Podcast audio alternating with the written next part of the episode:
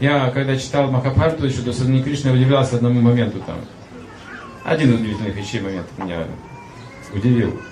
Что когда они сражались на поле битвы Куршета, будучи врагами, кто бы из них ни был, если совершал подвиг, прославляли с двух сторон его.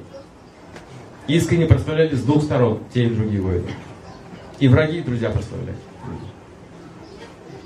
Если Карна совершал какой-то подвиг военный, то Дрёдхануш радовался, Арджуна и Кришна тоже прославляли его. Помните, когда Карна взял стрелу и выпустил ее в Арджуна? Стрела попала в колесницу. И колесница сдвинулась назад от удара стрелы.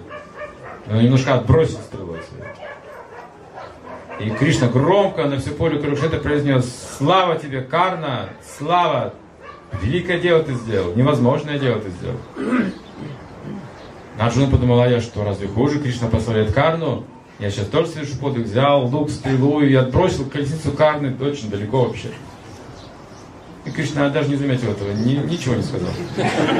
Кришна, а где же ты прославление? Я совершил еще больше подвиг, я дальше колесницу отбросил, он лишь сдвинул нашу колесницу, а я его отбросил.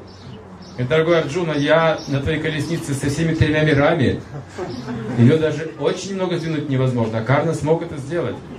А ты просто отбросил колесницу Карна, что тут такого удивительного? Что тебя прославляет? Вот Карна настоящий герой. То есть это прославлялось. И все, э, все сказать, вражеские стороны, которые погибли на Курукшитре, они достигли э, высших планет или освобождения присутствия Кришны.